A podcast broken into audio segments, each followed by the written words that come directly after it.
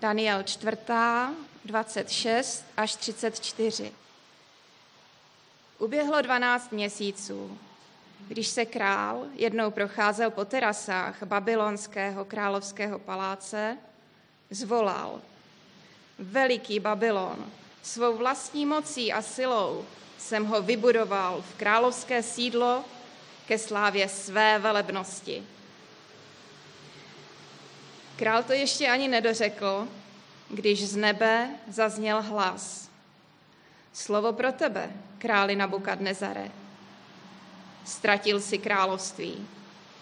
Budeš odehnán pryč od lidí, budeš bydlet mezi zvířaty a budeš jíst trávu jako býk. Tak strávíš sedm období, než poznáš, že nad lidským královstvím vládne nejvyšší a komu chce, je udílí. V tom okamžiku se to slovo o Nabukadnezarovi splnilo.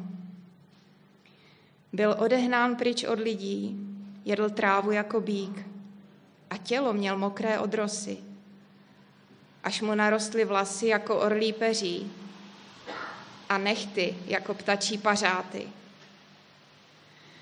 Já, Nabukadnezar, jsem po té době nakonec pozvedl oči k nebi a rozum se mi vrátil. Tehdy jsem dobrořečil nejvyššímu a chválil jsem a velebil věčně živého. Jeho vláda trvá na věky, jeho království nad všemi pokoleními.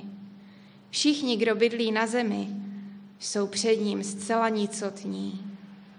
Jak se mu zlíbí, zachází s nebeskými zástupy i s těmi, kdo bydlí na zemi. Jeho ruku nemůže nikdo zastavit. Nikdo mu neřekne, co jsi to učinil. Když mi byl navrácen rozum, vrátili, vrátila se mi také má vznešenost a vzhled příslušný ke královské velebnosti. Tehdy mě našli moji rádcové a velmoži. Byl jsem znovu nastolen na královský trůn a dostalo se mi ještě nesmírnější moci než předtím. Já, Nabukadnezar, teď proto chválím, velebím a oslavuji krále nebes. Všechny jeho skutky jsou správné a jeho cesty spravedlivé.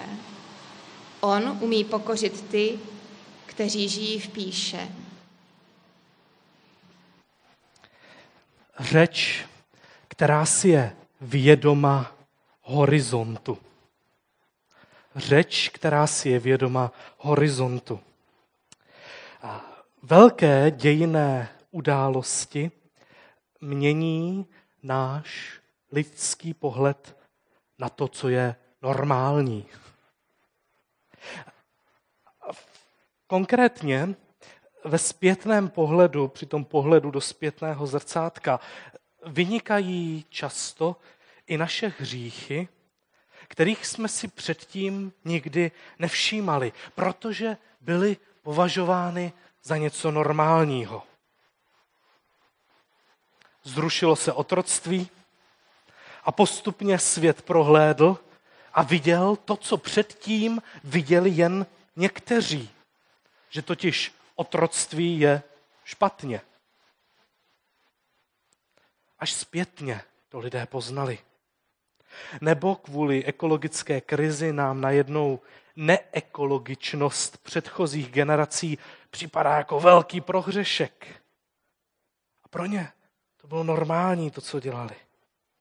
A nebo na osobní rovině člověk se stane křesťanem a pak se ohlédne zpět za svým životem a najednou vidí, kolik věcí, které předtím považoval za normální, vlastně jsou nějak mimo.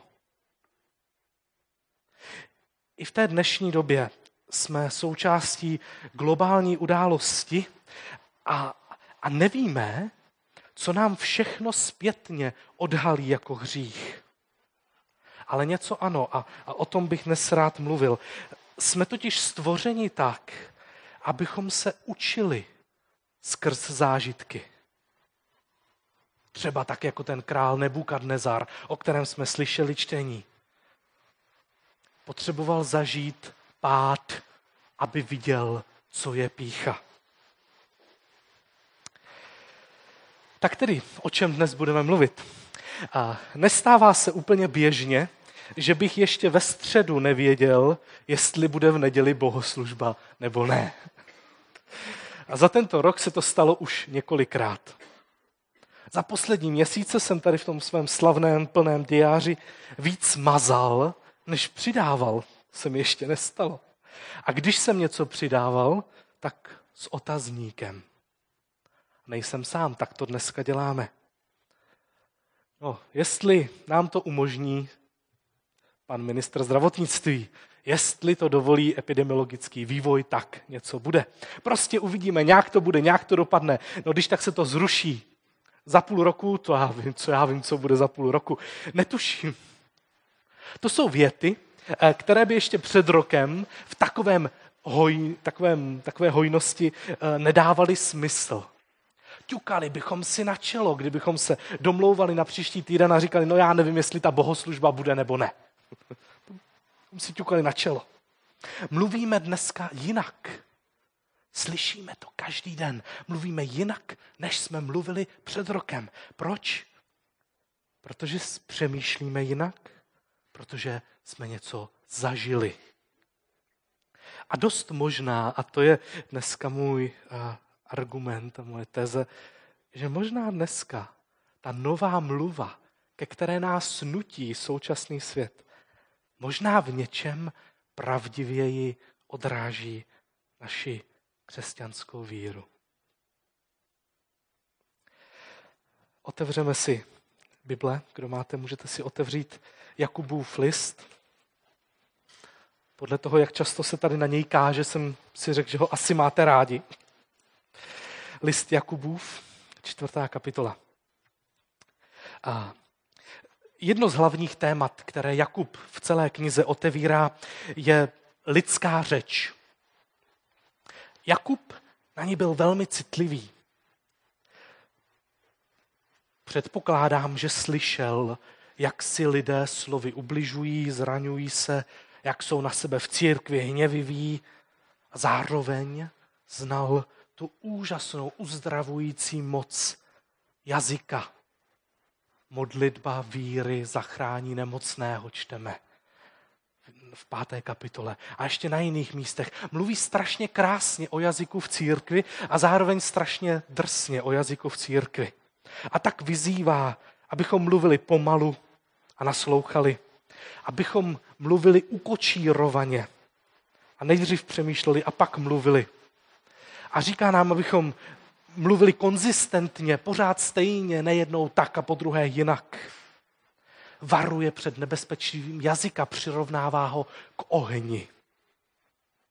To jsou první tři kapitoly. A potom ve čtvrté, na konci čtvrté kapitoly, ty, tyto všechny principy, jak ovládat jazyk, aplikuje do tří takových situací, tří oblastí. První oblast hádky, druhá oblast posuzování, souzení a třetí oblast, a tam se dnes podíváme, plánování. A ta část, kterou budeme číst, je Jakub čtyři od třináctého verše a budu číst postupně a komentovat. Tedy budou to takové čtyři, čtyři části, čtyři body. První z nich. Přirozený stav věcí. Nuže nyní vy, kteří říkáte, dnes nebo zítra půjdeme do toho a toho města a zůstaneme tam rok a budeme obchodovat a vydělávat. Tak, Jakub se nám tu obrací k určitému typu lidí. Oslovuje člověka podnikavého, plánovacího podnikavce. Mohli bychom si ho pro naše dnešní účely pojmenovat homo concilius, člověk plánovací. Dva lidé se domlouvají, otevírají diáře. Co budeš dělat zítra? Ale zítra se chystám tam a tam. Kdy máš čas? No nevím, tam a tam budu. Co máš v plánu? jakou máš vizi pro svou firmu, kam směřujete jako škola, kde se zdržíte, kde se rozšíříte, jaké máte krátkodobé, střednědobé, dlouhodobé cíle pro svou firmu, pro sebe, pro svou osobnost, osobní rozvoj, pro druhé lidi, pro církev, pro sbor, kde byste chtěli být za pět let. To je běžná diskuze, že? Kterou lidé homo concilius vede. O tom to si povídá, toho zajímá, plánuje. Malé i větší věci. Pokud jsme my v této, nebo takhle, pokud nejsme úplně v osobní krizi, kdy nevidíme, co bude zítra, a jsou takové chvíle v životě, tak plánujeme poměrně dost dopředu. Přiznám se vám, když jsem si poprvé do diáře psal akci, která bude dva roky dopředu, to je nějaká konference, tak jsem se cítil důležitý. Takový ten pocit, že i to budoucí já, já za dva roky, které ještě neexistuje, a co já vím, co bude, tak v očích druhých lidí má takovou váhu, že si mě pozvou na nějakou konferenci za dva roky. Oh, tak důležitý jsem byl, tak se rád jsem si to nalistoval, zaškrtl. Mám důstojnost, hustý. To je přirozený stav homo concilius, člověk plánovací, a právě toho oslovuje Jakub. Co mu řekne? Druhá část, slepé místo. Nevíte, co bude zítra, co je váš život. Vždyť jste pára, která se na chvilku ukazuje a potom zmizí. Homo concilius něco zapomněl. Zapomněl svou pomíjivost. Tedy nezapomněl. Samozřejmě, kdybyste se ho zeptali, si jen pára nad hrncem, že jo, za pár let tady vůbec nemusíš bejt. Tak on nám to odkýve. Jo, jako teoreticky jo, asi jako máme pravdu. Ale neodráží to jeho řeč. Spontánně mluví nebo spontánně nemluví, jako by žil s každodenním vědomím vlastní smrtelnosti. Řeč postrádá horizont. Vidí jen to, co má před sebou, to, co může ovládat, to, co chce. Nevidí horizont a nemluví o něm. A Jakub argumentuje, jak jinak než Biblí. Jste pára, která se na chvíli ukáže a pak zmizí. Tím stepára odkazuje na několik starozákonních příměrů, proroků i žalmistů, kteří vyjadřovali tuto pomíjivost člověka. Četli jsme to v tom prvním žalmu třicet devět. Hle, jen napíď odměřil jsi mi dnů a jako nic je před tebou můj věk. Člověk je jen vánek pouhý, i kdyby pevně stál. Tyto starozákonní texty má Jakub na mysli, když, lidi, když tomu člověku plánovacímu říká pozor, máš slepé místo, něco nečteš. Třetí část, doporučení. Místo toho byste měli říkat, bude-li Pán chtít, budeme naživu a uděláme to nebo ono. Jakub nezůstane u kritiky. A dá doporučení. Jakub je praktik. Možná proto tu knihu máte rádi, předpokládám.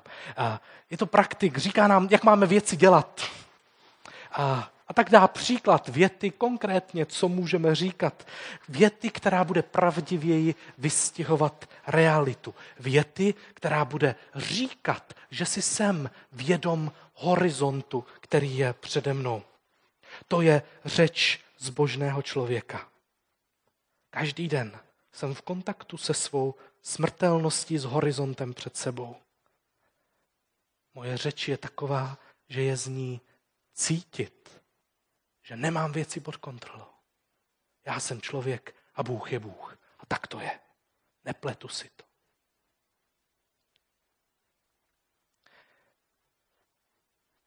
bude-li Pán chtít, budeme naživu a uděláme to nebo ono. Klíčové je tam to slovo Pán, bude-li Pán chtít. Právě obsah toho slova Pán je to, co nám, křesťanům, umožňuje žít radostně a pokojně a stabilně tváří tvář tomuto horizontu.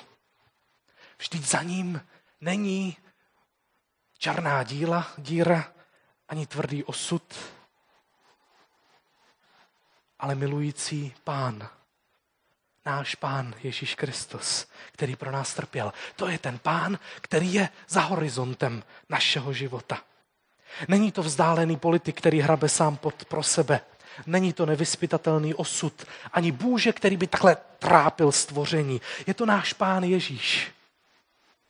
Tedy ta věta, bude-li Pán chtít, rozhodně není ekvivalentem věty, no to záleží na tom, co si tam nahoře zase vymyslí za další nařízení. To je úplně jiná věta. Bude-li Pán chtít, je jiná, protože to Pán se chvěje něčím, co je pro nás krásné a vzácné. To bylo tedy Jakubovo doporučení. Pojďme ještě o kousek dál. Jakub nám řekne, co máme tedy místo toho říkat. A potom trošku přitvrdí a odhalí hřích. Vy se však chlubíte ve své chvástavosti. Každé takové chlubení je zlé. Kdo tedy umí činit dobré, ale nečiní, má hřích. Jakub ukázal na problém,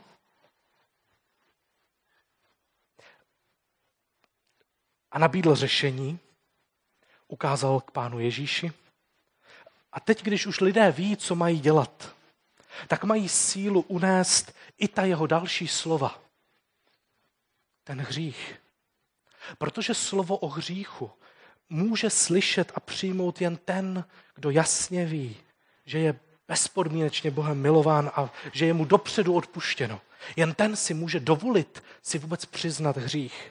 A tak nejprve mluví o tom, co máme dělat, co můžeme dělat a kdo je náš Pán. A teprve potom řekne, přátelé, to, jak jste mluvili předtím, byl hřích.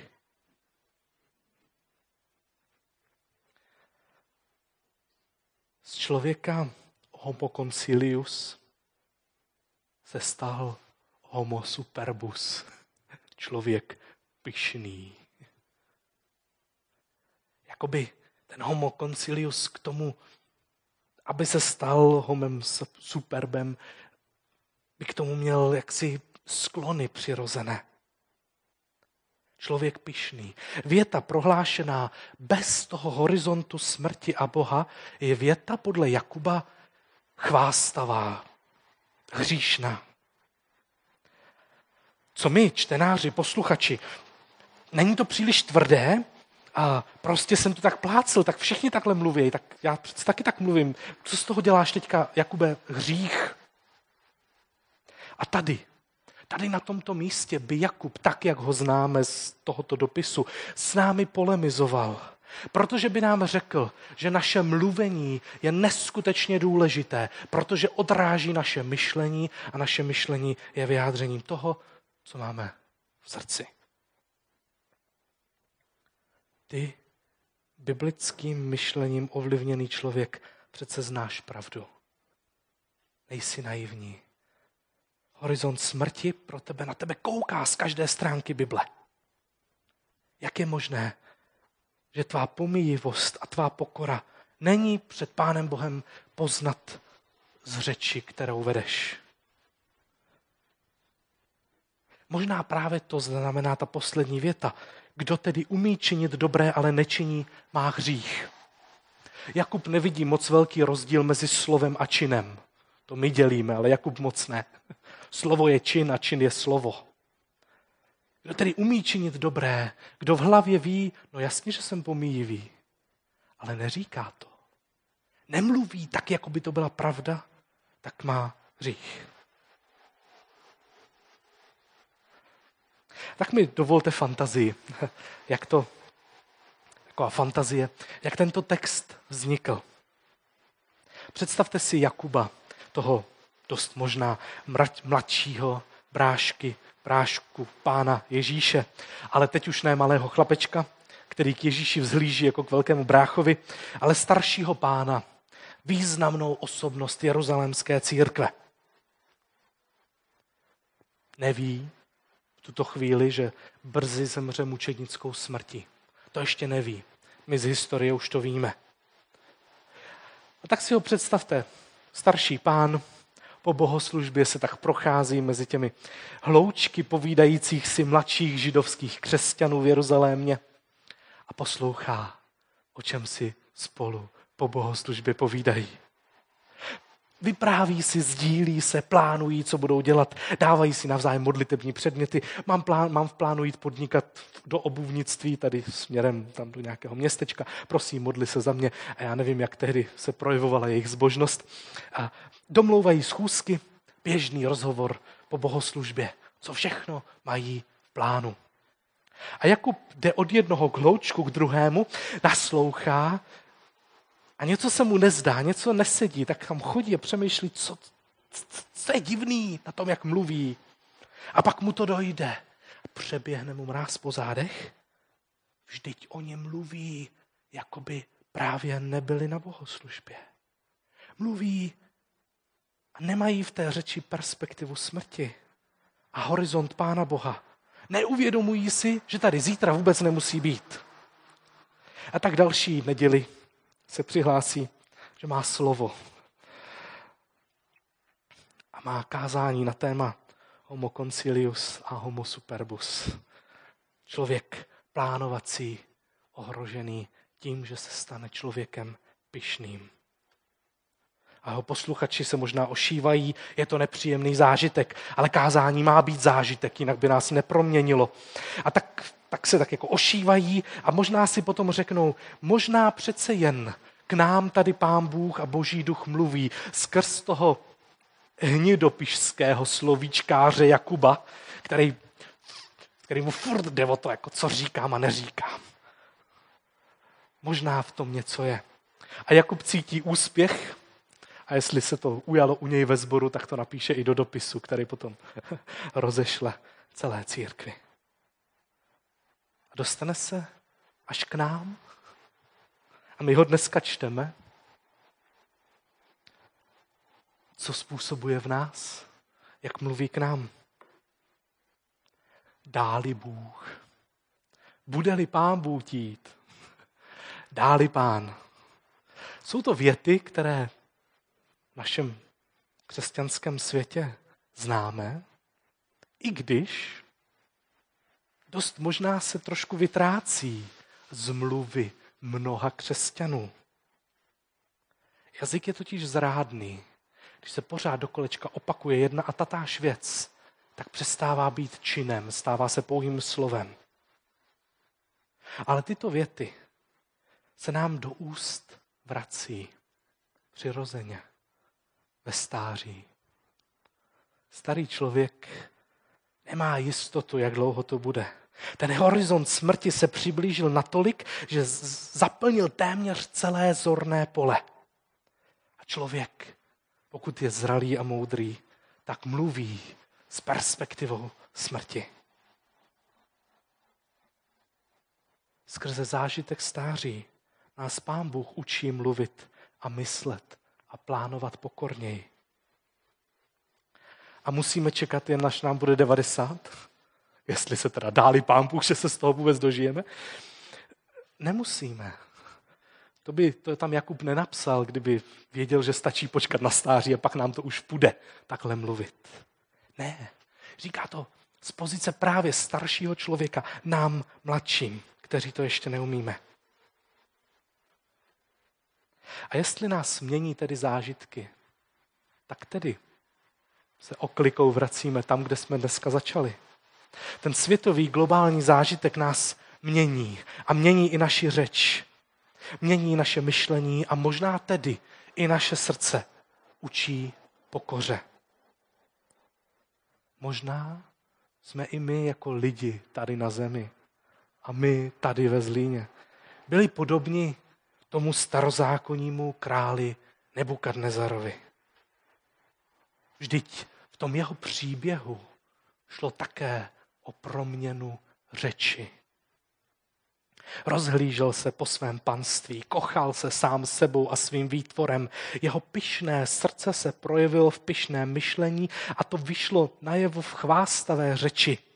Zdali není velký tento Babylon, který jsem svou mocí a silou vybudoval. Nejsme mu podobní? My, kteří říkáme, jo, za týden se sejdem. Jo, v úterý bude v Kauflandu sleva, to je přece jasný.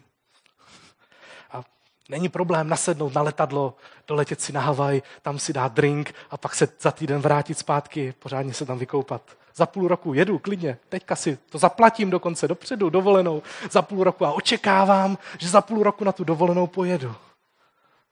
Tak jsme naprosto přirozeně a spontánně všichni naprosto spoléhali na to, co tady máme. O společnost, o kterou se opíráme. A teď najednou má cenu si kupovat dovolenou na příští léto do Řecka. Co já vím, co bude. Vidíte to, jak jsme se změnili? Jak nás to nutí přemýšlet nějak jinak? Možná se také ohlížíme a vidíme, jak z toho všeho, přestože jsme si to předtím neuvědomovali, na nás najednou doléhá naše vlastní pýcha. Na Nabukadnezara padla krize. Pán Bůh ho tímto proměnil. Byl vyhnán pryč od lidí, pojídal rostliny jako dobytek a tak dále. A potom, co se změnilo? Jak se změnil v té situaci? Pozvedl zrak vzhůru za horizont vlastní existence, vlastního ega, vlastní smrtelnosti. Podíval se tam do míst náležejících jenom Pánu Bohu a tam se mu rozum vrátil. A první věc, kde to bylo poznat, bylo to, jak mluví. Najednou je jeho řeč plná chvály. Dobrořečil jsem nejvyššímu, chválil jsem ho a tak dále. On je hlavním králem a ne já. Dokonce Nabukadnezar dostal zpět to, co měl předtím. A tentokrát si toho vážil, protože věděl, co to znamená. A tak mu Pán Bůh zážitkem té duševní krize změnil jeho myšlení a najednou žil a mluvil svědomím horizontu smrti a Boha a nejen vlastního ega. To je možná i náš příběh. Když se lidé dívají na ten horizont vlastního konce, reagují různě. Jeden člověk začne běsile blbnout a budovat pomníky sám sobě. V knihách, budovách, dětech. Druhý člověk tváří tvář tomuto horizontu si řekne, o, tak v tom případě po nás potopa, jdu si užívat. Třetí se snaží udělat vše, aby vytvořil iluzi mládí. Věčného mládí. Jedna plastika za druhou. A, a ti všichni raději k tomu horizontu nehledí. Vždyť je to děsivá propast. Ale co my křesťané? Pro nás horizont není děsivou černou dírou, polikající život, ale krásnou září našeho Pána Ježíše Krista. A tak jsme to my, kteří mohou svobodně a radostně, vděčně se dívat na horizont a potom v důsledku tohoto po- pohledu radostně užívat života a smysluplně pracovat a sloužit druhým, dokonce i plánovat. A tak plánujte. Jakub, Jakubovi nevadí onen homo concilius. Nevadí mu tento člověk plánovací. Vadí mu, že se stává pyšným. A tak plánujte, mějte vize, sněte, usilujte, dávejte si cíle i za stížených podmínek, někam směřujte, klidně k menším věcem, ale proč ne? Otevírejte se budoucnosti v radostné službě druhým. Homo concilius není problém sám o sobě. Problém byla pýcha. A tak ať je z vaší řeči patrný ten horizont smrtelnosti, horizont Pána Boha. Mluvte tak, jako byste opravdu věřili, že Bůh je Bůh a vy ne. A nejde nám úplně jen o prázdná slova, jakože za každou druhou větou řeknu, dáli Bůh. Jako, můžu to zkusit, ale to nebyl jenom další slovní balast. Ten opravdový význam toho, že, tak, že to bude cítit z mé řeči, je možné jen, když mé pyšné srdce, my, homo superbus, spolu s Nebukadnezarem a spolu s Jakubem, budeme hledět k tomu horizontu, k velkému Bohu, k našemu Pánu, opakovaně, každý den, tam tím směrem hledím, tam, kde končím já a kde začíná velký Bůh, kde končí dokonce i můj život a začíná život věčný. Potom s vědomím tohoto horizontu bude má řeč tryskající z mé mysli a z mého proměněného srdce úplně jiná. A možná tam bude víc slov, jestliže Pán Bůh dá. A možná to řeknete ještě nějak jinak. A Jakub, starý Jakub, pak bude okolo vás a řekne si jo, jo, jo. Oni byli na bohoslužbě. Oni se, jim nevadí se dívat na horizont, je to v nich cítit. A jestliže se takto změní řeč, naše řeč, i kvůli té nastalé situaci, tak možná se s náma bude radovat celé nebe. A možná se nám potom vrátí to, co jsme předtím měli a čeho jsme si nevážili.